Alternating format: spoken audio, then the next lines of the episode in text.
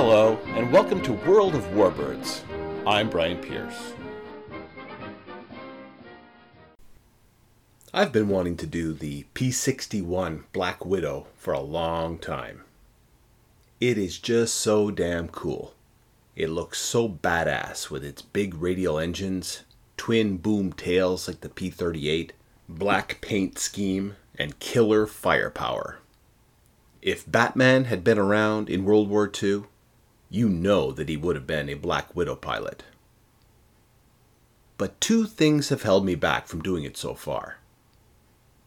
The first is strictly podcast related. It's been my policy to hold back some of the cooler aircraft for later.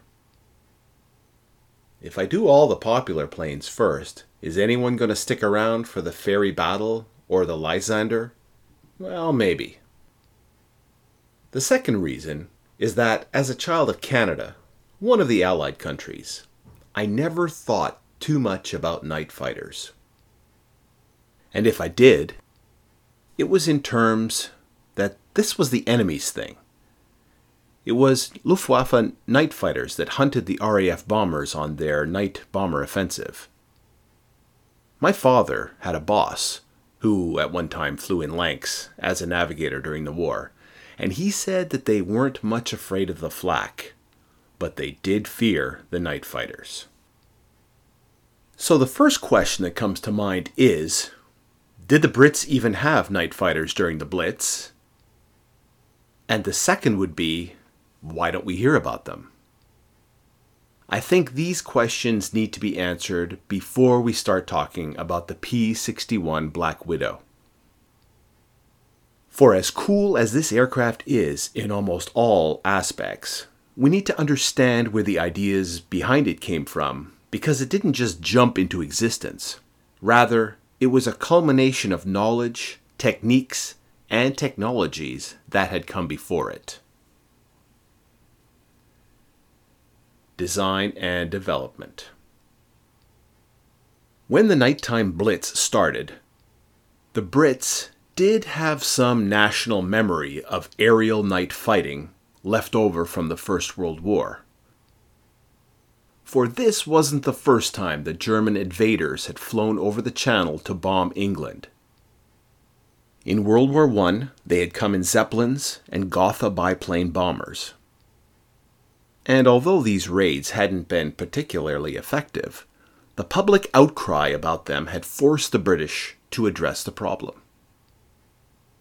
They had realized that flying and fighting at night was different and would require some changes to make it work. For example, they had modified some of the Sopwith Camel aircraft for the night role, including removing the fuselage mounted Vickers machine guns and replacing them with overwing Lewis guns and moving the cockpit back so the pilot could reload the guns. Having the guns above the wing meant that the glare from them firing wouldn't reach the pilot's eyes and thus ruin his night vision. But, as is so often the case when the battle ends, so does the development of the techniques and technology involved. The concept of night fighting was allowed to languish once again in both the US and Great Britain. The idea that, quote, the bomber will always get through, quote, made planners in both countries figure that trying to come up with fighter interceptors for the day was pretty useless, let alone even thinking about the night. I mean, if the bombers were going to be invincible during the daylight hours, why would you even bother with the hassle of going at night? And if you wouldn't be able to shoot them down in the daytime when you can actually see them, you might as well forget about nighttime when you wouldn't be able to find them at all. Of course, the Battle of Britain changed all that. The RAF's few showed that the bomber did not necessarily have to get through.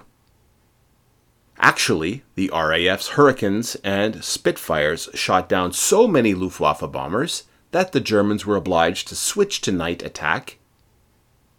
And then the Brits were forced to scramble to look for dusty old plans from World War I on how to fight at night again.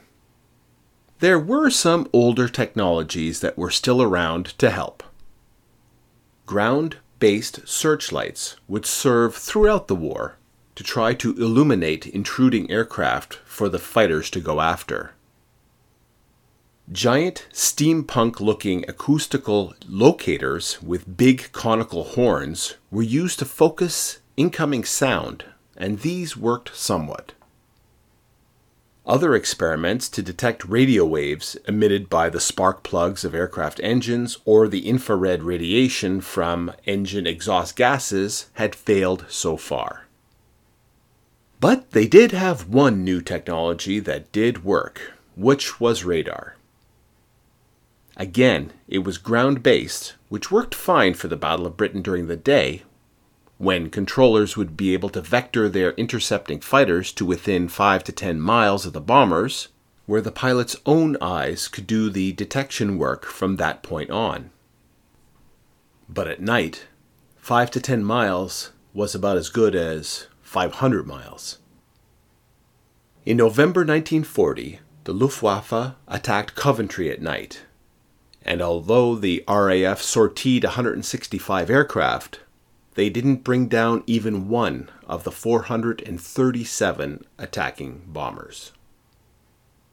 So, the RAF began sticking smaller sized radar units in the aircraft that they had available, such as the US built twin engine Boston bomber. The ground radar controllers could vector the Bostons to within a few miles of the enemy, where the airborne radar operator would take over and get the night fighter to within visual range, where the pilot would take over. It was better than nothing, but still not great. In one of the last mass night raids of the Blitz, the Luftwaffe sent 507 bombers, and the RAF night fighters were only able to knock down seven. Now, there were U.S. officers in England at the time tasked to observe the Battle of Britain and send back reports of lessons learned. One of these lessons was the need for effective night fighting aircraft. Colonel Carl A. Spaatz, future head of the U.S. bombing campaign against Germany, put the need for a dedicated night fighter aircraft way up there on the USAAF's wish list and it was from this wish list that the P 61 was born. Prototypes. Now, when I say wish list, we should emphasize the word wish. That's because the planners were asking for a lot. The new aircraft had to be able to operate at high altitude and have a long endurance to be able to patrol continuously for at least eight hours. As fighting in the dark meant that fights would probably be a very short duration in the darkness, the aircraft needed to have very heavy armament to make the shots count. And this was to be mounted in, in quotes, multiple gun turrets. Also, the new plane had to be able to carry around the heavy radar units of the time. And oh, yeah, it has to be just as fast as a normal, regular day fighter. Jack Northrop realized these speed, altitude, fuel, and armament requirements would mean quite a large aircraft requiring multiple engines. So, Northrop started with two Pratt & Whitney R2810 double wasp 18 cylinder radials producing 2,000 horsepower each. He mounted these in two engine nacelles attached to twin tail booms and placed the fuselage gondola between the two. In the fuselage would be the three man crew, the radar unit, and the gun turrets. On the ground, the aircraft stood on tricycle landing gear. The wings had full length ZAP flaps which is a flap design where, as the flap slides back, an arm in the track pushes the flap down. It was named after its designer, Edward F. Zaparka. Look, I've been involved in aviation for 25 years, and I just learned that. The control surfaces on the wing were not conventional. It had small guide ailerons for some roll control but also had something called spoilerons, which were spoilers located outboard of the engine nacelle in front of the flaps and provided about half the roll control required at low speed and most of it required at high speed. All of this complex arrangement was to allow for great control while keeping the landing speed for this very large aircraft as low as possible. Also in the wings were placed four forward firing 20 millimeter cannon, giving the aircraft massive firepower. Massive was a good adjective to use. The new fighter would be as big and heavy as many medium bombers at the time. Between December 1940 and January 1941, the design was submitted to the Army Air Material Command, and they were pleased, writing up a letter of authority for purchase on the 17th of December for two prototypes, and naming the new aircraft the XP 61. After some examinations of a static mock up, it was decided to move the Hispano M2 cannon from the wings to the front fuselage in a ventral step. Clustering the cannon there eliminated the need to worry about aiming the wing guns to converge at a point ahead of the aircraft. Without this convergence, aiming would be easier and would lead to a tight group of deadly 20 millimeter cannon shells.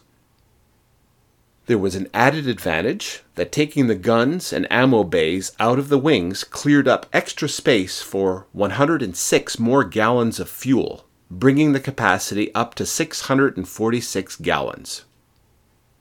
If even more fuel was needed for longer patrols, hard points and plumbing were added below the wings for external fuel tanks.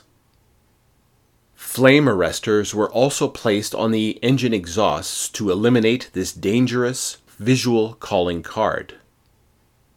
The engines were upgraded to R 2800 25S double wasps, which turned 12 foot diameter Curtiss four blade propellers. The engines were fitted with two stage, two speed superchargers, and although turbo superchargers were contemplated, they were rejected in order to save weight, but sacrificing about 50 miles per hour in speed and 10,000 feet in operational altitude.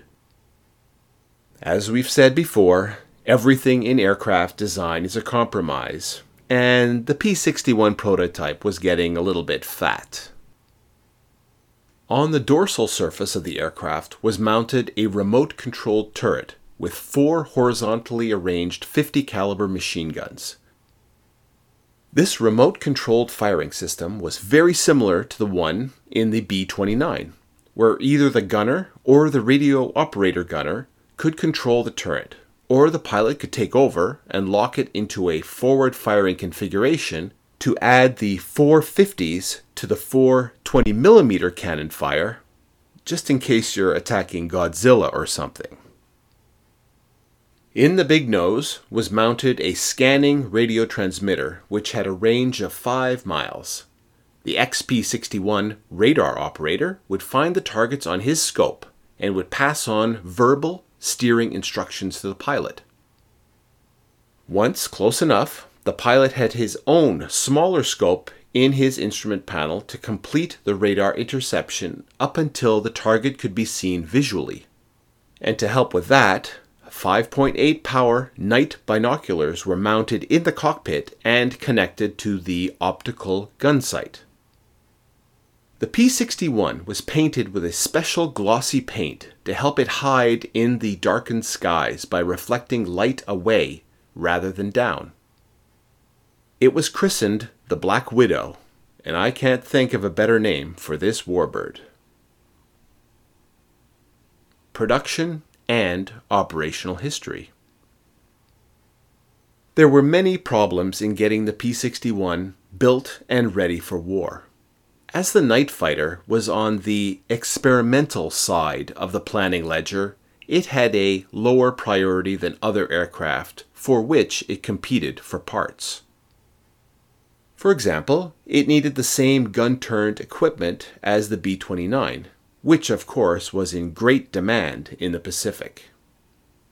Northrop's plant in Hawthorne, California, also had some labor problems, and there were design kinks to be worked out, such as tail buffeting, and the plexiglass turrets had the annoying habit of getting soft and melting in the hot California sun. Also, the Black Widow was pricey. For the cost of just one P 61, you could have three P 38 Lightnings or two C 47 transports. For these reasons, this super advanced aircraft took some time getting off the production line and into operational use. The first production aircraft were sent to the 348th Night Fighter Squadron at Orlando Army Air Force Base, Florida, where night fighter crews were being trained. Before getting the Black Widows, U.S. night fighting crews were using British Bristol Beaufighters and Douglas P 70 Havocs. In early 1944, the 422nd and the 425th Night Fighter squadrons shipped out to Europe and immediately ran into controversy. Some USAAF generals thought that the British built de Havilland Mosquito night fighters were faster and would be better for the job than their own made in the USA P 61s. So several competitions were run to see which plane was better.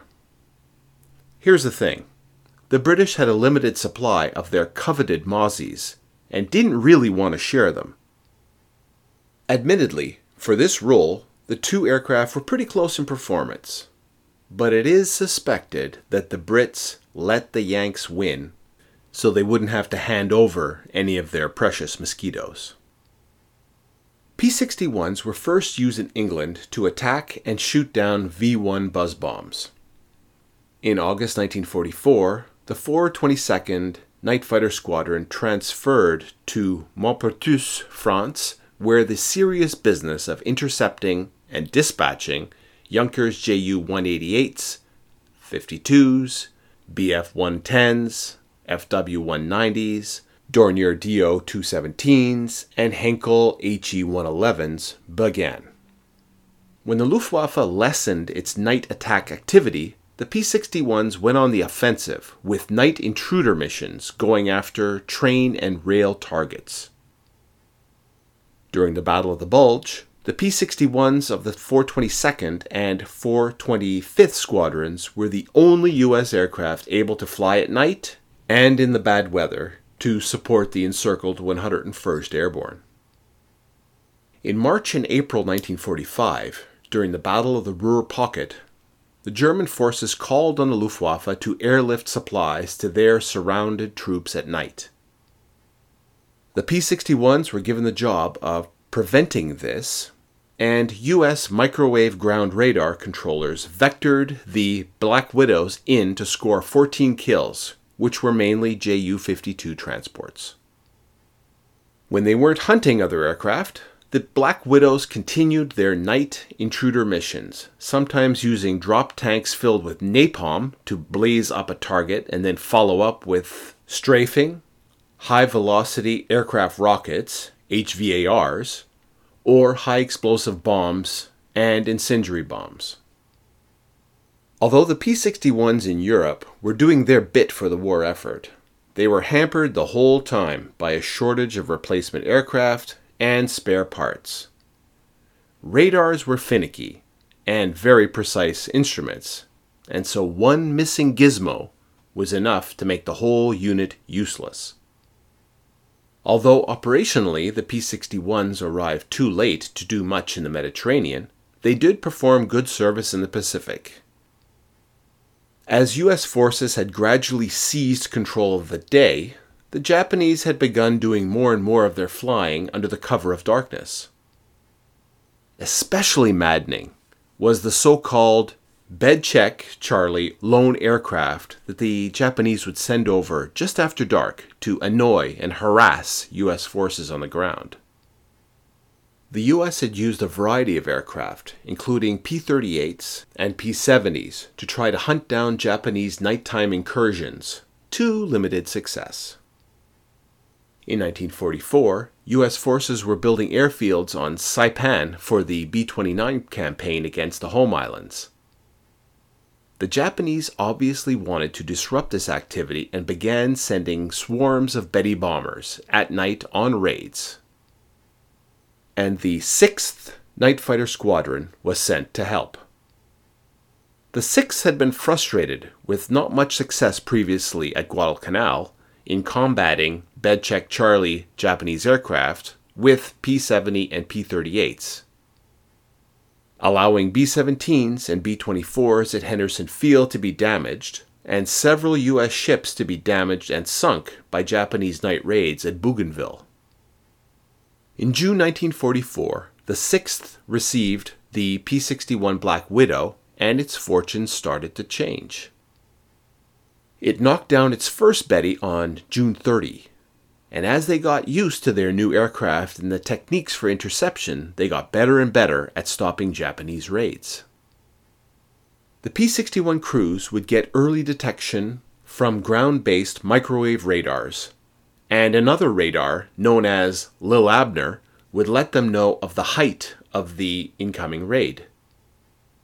P 61s of the 6th were able to intercept 27 of 37 raids and claim three kills. Once intercepted, even if they were not shot down, the raiders would often dump their bombs early and make a run for it.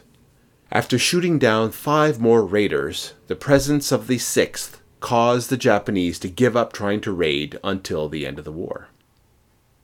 It could well be that the last Japanese aircraft destroyed in combat before the Japanese surrender was literally splashed by a P 61 named Lady in the Dark of the 548th Night Fighter Squadron on the night of 14 to 15 August 1945. Lieutenant Robert W. Clyde and radar operator Lieutenant Bruce K. LaFord spotted and intercepted a Ki 44 Tojo, which basically looks like a Japanese P 47 Thunderbolt. When the pilot of the Tojo realized that he was in the sights of a P 61, he dove down to skim the waves of the ocean. And after a bunch of wild, evasive flying, he hit the water and exploded. Clyde and LaFord were never officially credited with this possible final kill of the war, which was a common enough thing for night fighting pilots. Theirs was a lonely war, hidden in the dark, without anybody else to confirm victories. These pilots had to realize that it would be much more difficult for them to rack up official kills and to become aces.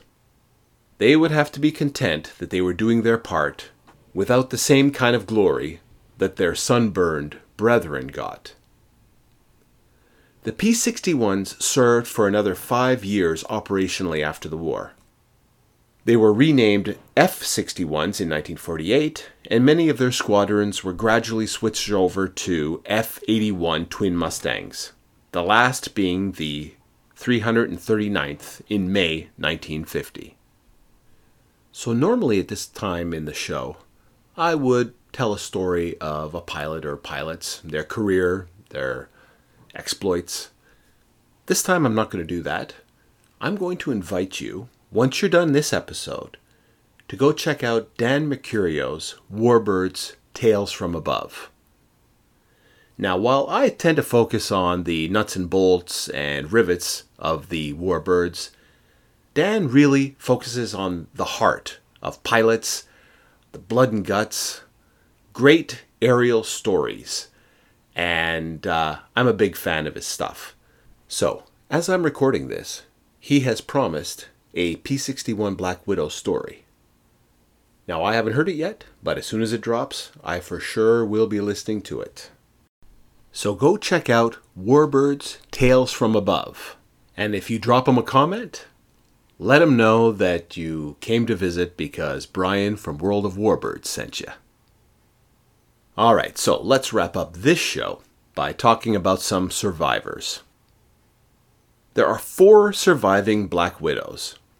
There is one at the Beijing Air and Space Museum that had been assigned to the China Burma India Theater and was grabbed by the Chinese forces at the end of the war. Another can be seen at the National Air and Space Museum in Chantilly, Virginia, as well as another at the National Museum of the U.S. Air Force at Wright Patterson Air Force Base in Dayton, Ohio. Most encouraging is serial number 239445, a P 61B that is being restored to flying status by the Mid Atlantic Air Museum in Reading, Pennsylvania. It crashed onto a mountaintop in Papua New Guinea at 7,000 feet ASL, was recovered, and although much work has been done, there are still years more work to get this Black Widow back into the air. Now, don't get me wrong, it would be great to see this aircraft flying again. On the other hand, maybe it is fitting that we don't get to see it flying. This aircraft that was conceived, designed, and built to fly and hunt in the dark. Not many would have seen it in action in its natural habitat. And for an enemy pilot, with a P 61 tracking in on its radar signature in the dark, the flare of the Black Widow's guns might have been the last thing he would have seen at all. If you get some joy out of listening, please consider supporting the podcast by making a modest donation via PayPal. My PayPal address is at WOWB17. That's at World of Warbirds 17, or if you want to remember it this way, at WowB17. You'll have my eternal gratitude.